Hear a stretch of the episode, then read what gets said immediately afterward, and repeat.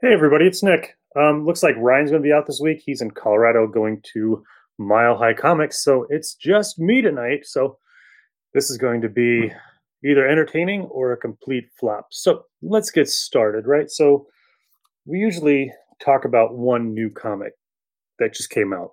We decided last week that we were going to talk about Transformers Back to the Future. And I got to tell you, this book is pretty fun. It's written by Cavan Scott and drawn by Juan Samu. And in this book, you have Marty McFly, Doc Brown, Biff Tannen, uh, Bumblebee, and Optimus Prime for the Rumble, Ravage, Megatron, Soundwave, and Starscream. It is 1985, right in the time of Transformers and Back to the Future. So this kind of makes sense.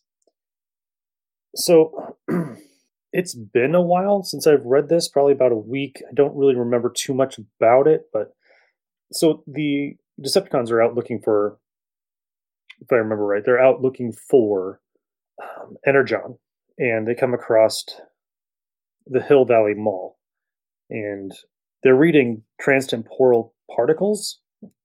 Once the well, they see they see Marty and the whole thing with the terrorists go down, and they pick up transtemporal particles. So they're like time travel. Humans found time travel. This is perfect. you know, Megatron's like, this is what I've been waiting for. The means to destroy the Autobots forever. So they go out looking. Um, Ravage and Rumble go out to the Lyon Estates and they're looking for Marty's house and they find the time machine and it takes off into the future. And Bumblebee shows up. And he fights Ravage and Rumble and pretty much takes them out. And Ravage turns into a cassette, and Bumblebee runs him over, kind of just you know uh, takes him out of the action. And the Decepticons find the the car, right? And Marty goes to bed and wakes up, and it's a dystopian future where it looks like the Decepticons have taken over and they're making the humans power energon cubes and there's one human in charge, and that's Biff Tannen.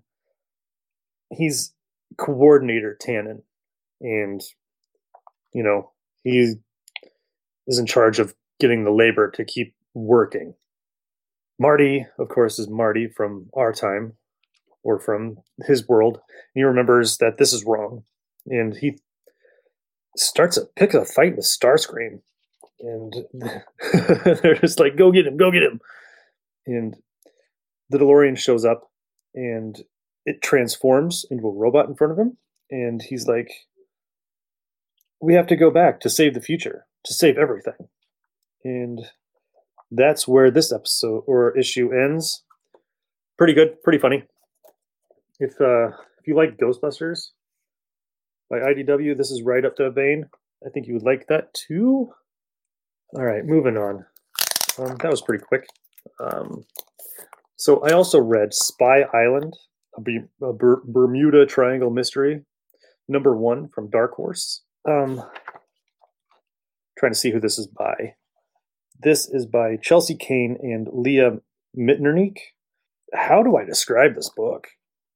It's uh, it's weird, right? Um, starts out the guy in the ocean, and he's talking about you know the the effects that salt water has on you you know, it can reduce inflammation, boost the immune system, reduces stress, improve sleep. And he's just drowning, right? He's getting pulled down in the bottom. And there's pictual pictures of actual fish, like cut and pasted pictures of a hogfish, a rainbow parrotfish, and a queen angelfish. And it zooms on to there's another lady under the water. There's a lady under the water, and she's actually pulling this guy down. She's murdering him. And she's like, you know, it takes longer to drown somebody in salt water. It can take eight to 10 minutes for uh, your body to go into cardiac arrest. And she gets out of the water and it kind of goes through a little bit of her backstory, you know, going through Afghanistan, the Rio landfills, Albuquerque. Just this book is crazy. It's good, but it's kind of nuts, right? So there, she goes to a fundraiser and she knows that the fundraiser is pretty much just full of spies. And it's for the Bermuda Triangle Preservation Society for mermaids. So then you're like, okay, so this book is a little bit weird. There's a French mime who's also a spy. There's the typical James Bond type. And all I can say is it's weird. But it's a good weird. So I would recommend going out picking it up. If you like different kind of comics, you're to like this one. I mean, it's only four bucks, so it's not so bad. It's not ten dollars like the new Spider-Man that came out this week. All right, so I also went and our public library opened up. So thank God, because I couldn't afford to constantly go out and buy comics to read. So I picked up a ton. I picked up Starfleet Academy, um, Harley Quinn volume, and Mr. Miracle on Ryan's recommendation. And let me tell you, Mr. Miracle is amazing. Like it deserves every award this thing got. Like that Eisner Award for Best Writer and Best Artist. Oh my God.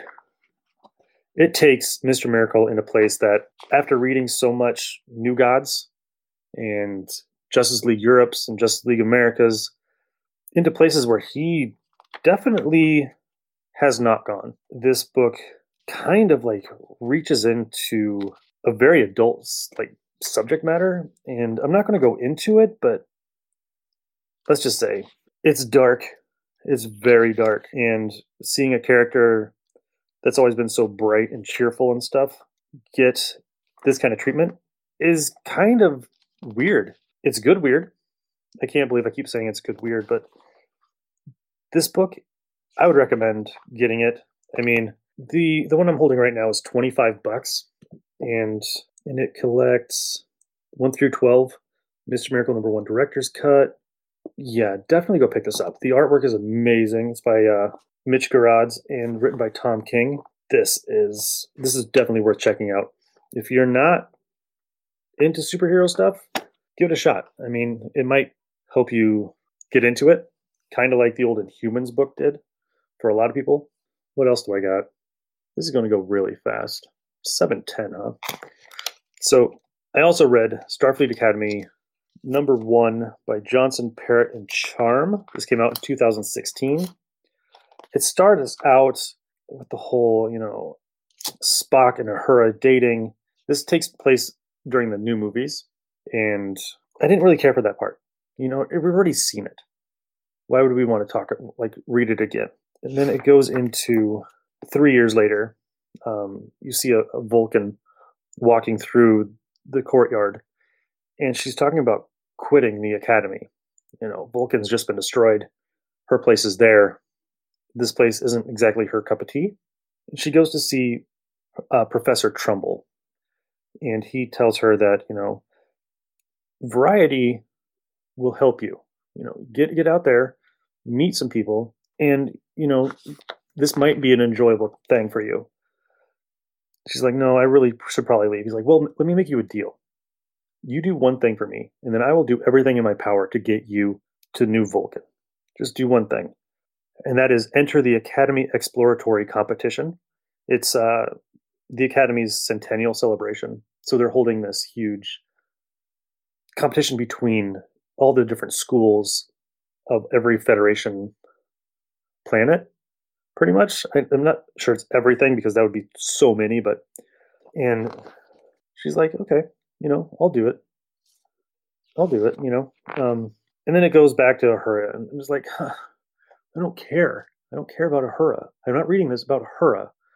I'm reading this about finding new characters that I kind of want to get to know. And T'Laan, the the Vulcan, heads back, and she's going to the ceremony that starts the competition. She walks in. There's a delegate of Vulcan students, and they kind of put her down. They're like, apparently, you think that hanging out with humans is more important than being back on New Vulcan. Okay. You're what a bunch of dicks, right? and they just walk off. She has no, she's not able to respond back to them at all. And then two two kids in red Starfleet uniforms or cadet uniforms come up and one's a human and one is an Andorian. I can never remember the Andorians, like what they are. I don't know why, because I played one on the Star Trek Online game. Yeah, I just have a problem with the word Andorian for some reason. He's kind of a shit. He uh he gives her crap that's like if you you can't figure out my programming in 48 hours, I'm kicking you out and getting somebody you can. And she responds back that if you program this, 48 hours should be more than adequate for me. You know, and they're like, oh no, this is gonna be fun, right? And they get talking about how they should like figure out who the secret, like the, the most, who they have to look out for the most. What team is going to be their worst challenge? And of course, it's the Vulcans, of course. And then it pretty much just ends. You know, there's a there's a talk about going to places that no one has gone to before, and then it just kind of starts their competition after that.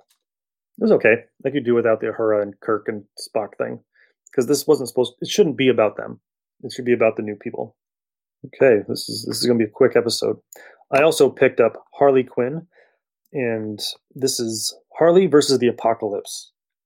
I don't know why it says Volume One on it. It shouldn't say Volume One because this is issue forty-five of the the continuing series. This came out in 2018, and it starts Harley's on vacation. She doesn't want to be Harley Quinn anymore. She just wants to live her life. She is calling her mom, and her mom's like, "Okay, I know you understand that you you need time to be to to yourself and you know heal up, but you've always been that girl that likes teaching jerk faces a lesson. You know, it's in your blood. You're not going to be able to get away from this. It's, they they have this. I can't. I don't even. I'm. I'm. My brain is completely dead right now. So they have a like this backstory of her seeing a mailman walking down the street and there's a dog coming up and it's yapping and he kicks the dog and she pulls out the mailbox and smacks him with it like so hard that his his face is all bloody and she's like this little itty bitty girl. And that's not ex- her mom's like that's not exactly how it happened. And harley's like yeah it was worse. After i was done he couldn't have kids. And they're, they're, we even had to bribe the counselor or the prosecutor but so she's there and she's kind of like not even caring that this big dude is picking on this little guy in the background. She's like, I don't care, whatever. And then a boom tube shows up, and it's Lashina and Bernadeth from the Female Furies from Apokolips. And they're like, You're coming with us. No, no, I'm not. I'm going to stay right here. I'm on vacation. It's cool. And Lashina's all being Lashina, like whipping her stuff around. And Harley kind of like just punches her right in the face with a coconut and Bernadeth just kind of like walks behind her and um, injects her and knocks her out. And so she's goes on this weird trip of being in. This will probably make sense in later issues that she's in a phone booth and all these different Harleys keep popping in like a like a clown car. I mean, that's pretty much what it is. I mean, they're just all over the place. And she wakes up and she's inside this kitchen. She's like, "What the hell?" Right? And there's this old lady, and she's like, "Oh, hello, sweetheart. My name's Granny Goodness. Would you like some cookies? So she sits down and she's talking to her and she's like, You know, where am I? You know, this place is great and all, but like Granny takes her outside and she's like, Holy crap, this looks awesome. And she sees Apokolips for the first time. And Granny says, You know, welcome to Apokolips. We have been watching you and we think you are a perfect candidate for the female Furies. So what you can what we need you to do is you can take any weapon that we have and enter the sinister snarl, which is this huge, massive maze. You make it to the center, and there's a weapon in there specifically for you. All you have to do is make it to the center, defeat some of Darkseid's fearsome parademons, and you'll be fine. Well, hopefully these aren't the parademons from the old Super Friends cartoon because those guys were pushovers, but she pretty much like takes them down finds the giant hammer that's in the center and gets a new suit of armor and a new name. And now she's called Hammer Harleen. And she's still in the black and red, but she's in chainmail. And it actually looks pretty cool on her. Like she looks kind of like a big Barda type. And she goes, So I can do anything I want here. Well, this is going to be the greatest vacation I've ever had. She goes out, she beats people up, she does crazy crap. She enters a fight club kind of thing and takes them all down. And when she's fighting, Granny's like, okay, I need you. I need you to do something for me. You know what? I'm, I'm on vacation. I don't care what you need. Just leave me alone. And Granny says, well, you signed up for this, dear. I gave you the suit. I gave you the weapon. I can take it all away. Ugh, fine. I'll do what you need. And she tells her that she has to go find somebody named Petite Tina. And every time you know somebody like her name is Petite, they're going to be big, like tiny or slim or something like that. They're usually going to be a pretty big guy. And so she's going through Apokolips and trying to talk to some people, like get information. And out of nowhere comes this humongous, like ogre type thing with a giant hammer, horns, spiked teeth. And of course, it wasn't a surprise that Petite Tina was like nine feet tall, right? And that is where the episode ends, where the issue ends. It was, it was Harley Quinn. It was pretty good. I mean, I wanted to keep reading it, but with my life, I don't get a lot of time. Some some news this week: Green Lantern is coming to HBO Max, which is going to be pretty cool, I think. But it's by Greg Berlanti, who gave us Supergirl, Batwoman, The Flash, and I'm hoping it doesn't feel like those. I'm hoping it they get the characters right. They're not trying to shove things down our face too fast. The only problem I have with it is it's not going to be centered around Hal. It's not going to be centered around Kyle. It's not going to be centered around John Stewart.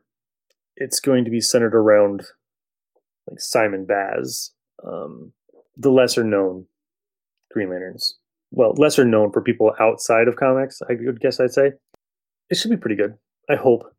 I hope. I, I have. I have hope that it's actually going to be good.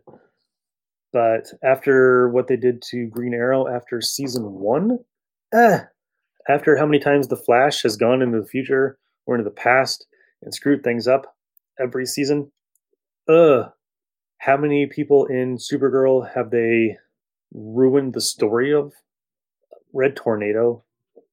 Um, ah, that episode is just so bad. I didn't mind Batwoman, the the five episodes I saw, but I don't.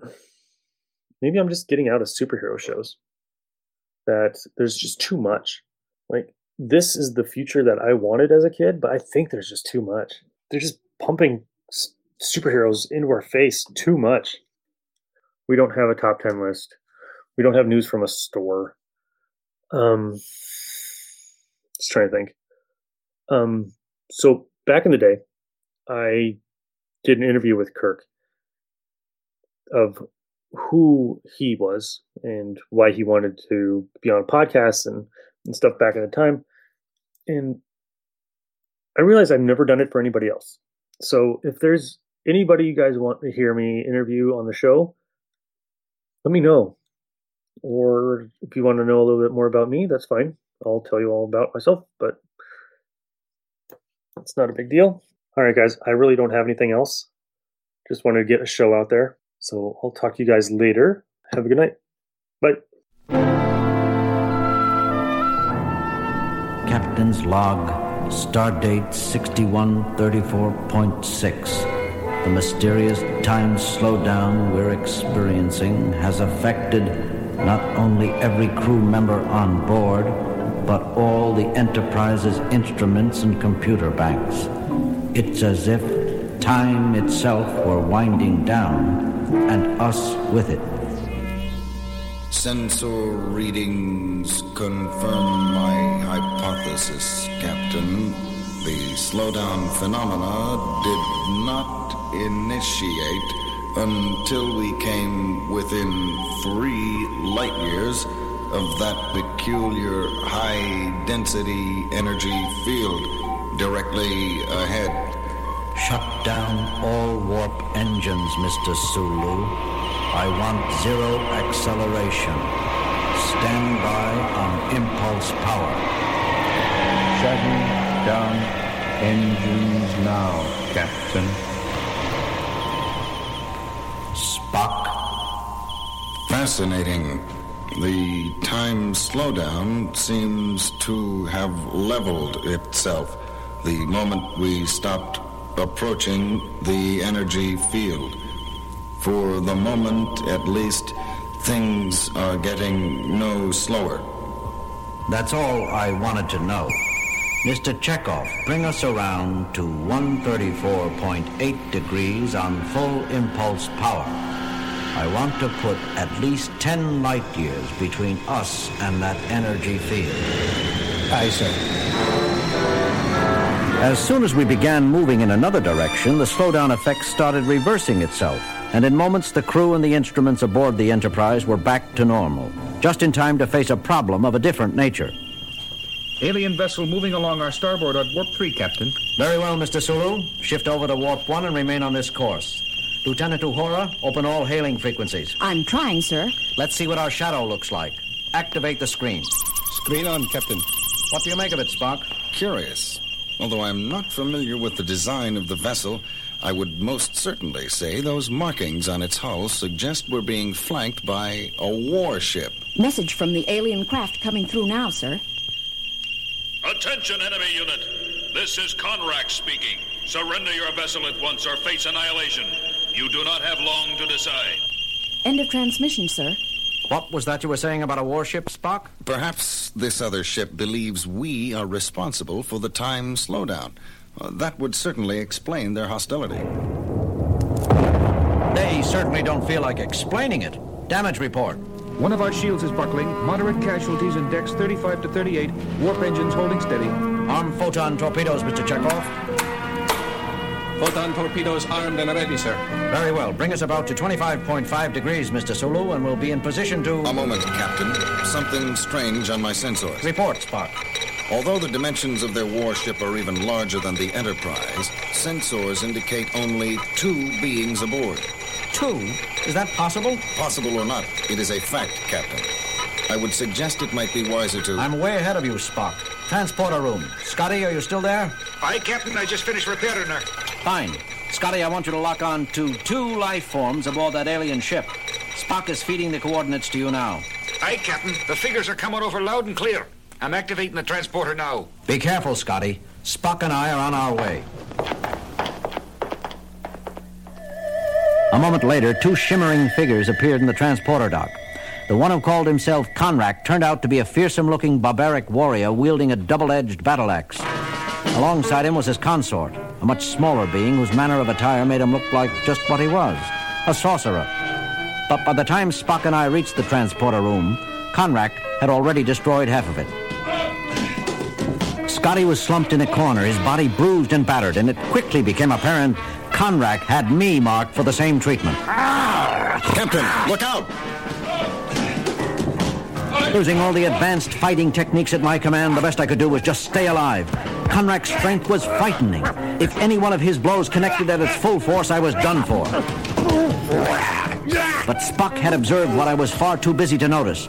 All during the fight, Conrack's consort stood absolutely still, his hands rubbing his temples methodically, almost as if he were casting a spell. Acting on pure logic, Spock made an assumption, and he was right. Suddenly, the course of the battle changed. Conrack's unbelievable strength was quickly reduced to the level of a normal man. Now I had the advantage and the superior fighting skills. You have done the impossible. You have beaten me, Captain Kirk. Not so impossible, actually. I simply applied a Vulcan nerve pinch to your consort and caused him to pass out. Spock, I suppose I should say thank you, but I don't understand.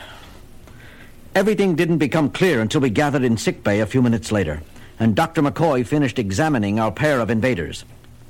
You want to repeat what you just said, Bones? It was very simple, Jim.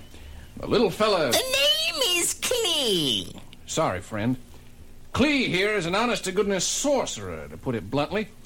The peculiar power running through his body defies all analysis. For lack of a better word, I'd have to call the end product of these collective energies inside him magic. Magic. I conjectured something of that nature during your fight with Conrack, Captain. It seems Klee was casting a magic spell to give Conrack an incredible degree of strength. Up until now, Conrack had remained somber and silent, but that was before a report from the bridge came over the intercom. Sulu here, Captain. You told me to report any change in the status of the time slowdown area. Yes, Sulu. Well, sir, it's moved. A full 3,000 kilometers since our first sighting of it. Fascinating. Yes, it moves. It has its own orbit. Conrad, tell us what you know about this thing. Our people call it the Gola, and its far flung orbit through this part of the galaxy brings it in range of our planet at regular intervals. A more terrible fate for any world I could not imagine. I don't get it. Just what does this Gola do? Think about it, Doctor. You saw what the time slowdown did to us in just a brief interval. Now imagine an entire planet caught in its stagnating influence for centuries at a time. Now I see. Scientific progress, cultural advances, even your people's thinking processes. It would all slow down to a crawl. Correct, Captain. Klee tells me our civilization is the same age as yours. Yet while your people explore the galaxy in starships, mine are still dressed as barbarians. But your warship. Conceived and powered by sorcery, McCoy. Not science. If it weren't for Klee's wizardry, we could never have attempted this mission. You came to destroy the Gola. By any means we could, even if it meant sacrificing ourselves. I wrongly made the assumption your vessel was controlling the Gola, and for the attack I am truly sorry. Captain's log supplemental. Conrack and Klee were sincere. Their entire race was counting on them to wipe out the menace that had held their culture locked in a standstill for centuries. And now they had the help of a starship. Phasers armed and ready, Chekhov? Armed and ready, sir. Let's hope they do more good against the Gola than the photon torpedoes just did. Fire! Three direct hits, but sensors show absolutely no effect. Your weapons are formidable, Kirk, but the Gola seems to know no weakness. Incredible. Conjecture, Spock? I may just be an old country doctor myself, but I'd say the Gola was warping time all around him, making our phasers and photons detonate either in the past or future instead of the here and now. I'm impressed, Doctor. For a mind of your caliber, that is an amazingly accurate assessment. Spock, you can take your Vulcan mind and- Gentlemen, I suggest we concentrate on the disturbance at hand. Not merely a disturbance, Captain. It is now an enemy. Spock, what are you saying? The Gola is now coming directly toward us. We attacked, and now it's retaliating. That, I maintain, is an irrefutable indication of intelligence. The Gola is a living entity. Well, I'll be. As usual, Spock's logic was faultless and absolutely correct. But this revelation changed our situation dramatically. We were now up against a foe with some sort of mind. Could that fact work for us or against us?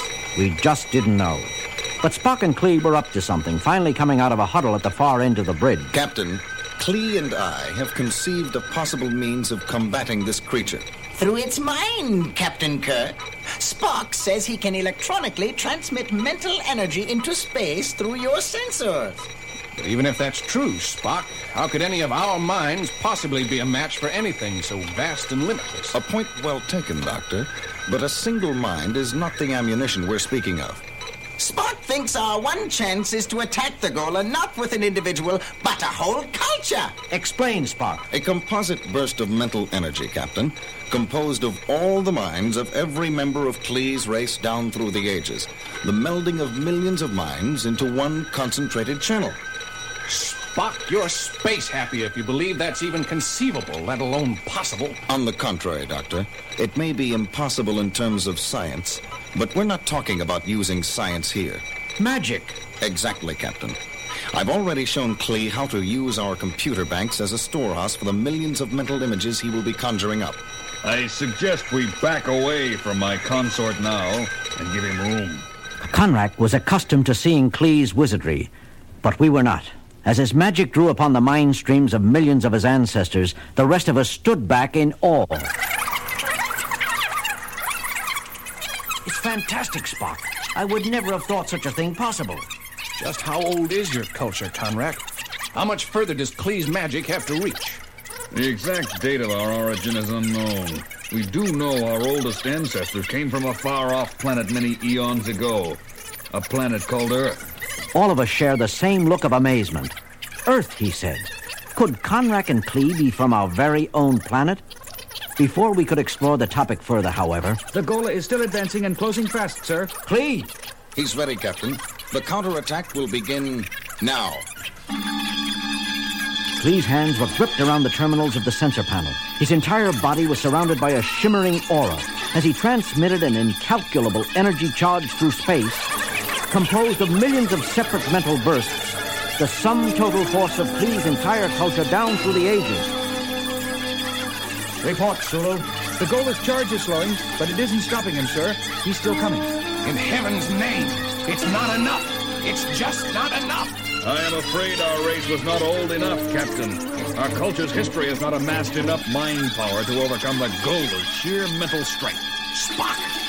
What the blazes is he doing? He's grabbing the terminals of the sensor panel. He is glowing with the same shimmering aura that enveloped Klee. Oh my god! I understand. We all did. Spock was picking up where Klee left off, using what was left of the magic spell to force feed his culture into the senses. I admire your first officer's courage, Kirk, but how can he hope to succeed where my consort failed? The Vulcan race is one of the oldest in the galaxy, Conrack. Odds are it's far older than your race or ours. That's right, now that I think of it. Vulcan history goes back so far, Spock will have billions of more mind streams to draw from. Look, I think Spock's reached his limit. He must stop. Too much mental energy will kill him. Then it happened. All at once, Spock released the sum total of Vulcan mental energy amassed through millions of years, transmitted through our sensors in one massive charge. And although the invisible charge did not show up on our screens, the result did. Look! Spock's done it! The Gola is backing away! It's trying to flee, but it's slowing down. I believe that last energy burst paralyzed it. That is correct, Conrack. Spock, you're all right? Somewhat exhausted, but feeling satisfactory, Captain. And you, Klee? I'm fine. Now that I know we've finally beaten the scourge of our race. Now that we've got the Gola where we want it, what do we do with the blasted thing? I am addressing that problem at this very moment, Doctor. Explain, Spock. In transmitting that mental burst to the Gola, I came in contact with its mental center, Captain. What we would call its mind. I have just completed a circuit that will allow all of us to hear what it is thinking at this moment. Incredible. I never could have guessed such a thing. Spock. That sounds like the crying of a baby. Very astute, Doctor. Gentlemen, Gola is a mere infant. Not a baby in the human sense of the word, but a baby nevertheless. It was spawned in the heart of a star sun millions of light years away, and its far reaching orbit has really been a methodical search for its parent. The sun that spawned it. Yes, Conrack. The fearsome menace your people dreaded is merely a child lost in the stars. Our job now is to locate its home. Captain's log, Stardate 6453.2. After using a long range tractor beam to pull Gola behind us for several days, we finally released it moments ago. As we orbited the star sun, Spock's calculations had pinpointed as the parent. All of us watched the screen in eager anticipation. Instruments show the Gola is now stationary in the core of the star sun, Captain. Thank you, Mr. Sulu. I think it's safe to say the baby is home. Well, Spock, I've got to hand it to you. As a galactic babysitter, you're not half bad. See you all later. Spock, about Conrack and Klee, something bothers me. Captain, we return them to their home planet. With Gola gone, they'll begin to progress normally now. I don't see a problem. That part about them coming from a planet called Earth. I can't help wondering if it was our Earth. But there are no historical records of an ancient civilization vanishing from Earth that long ago. Curious. When I took over from Klee at the sensors, I picked up brief mental images of his very first ancestors. They were evacuating a sinking continent in spaceships. Spock, Tell me, Captain, isn't there an old Earth legend about a civilization that sank beneath the sea called Atlantis? Atlantis. Mr. Spock, would you be surprised if you just solved one of the greatest mysteries on Earth of all time? Surprised? Hardly, Captain. Somewhat pleased, perhaps. Spock, mm, never mind.